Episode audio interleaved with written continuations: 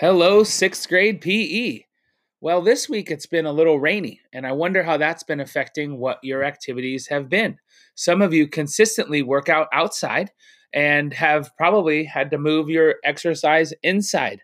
I'm wondering if you have used jshern.weebly.com, that's our class website, to see if you can find a different way to work out indoors. I have found lots and lots of great stuff. I like the Go Noodles.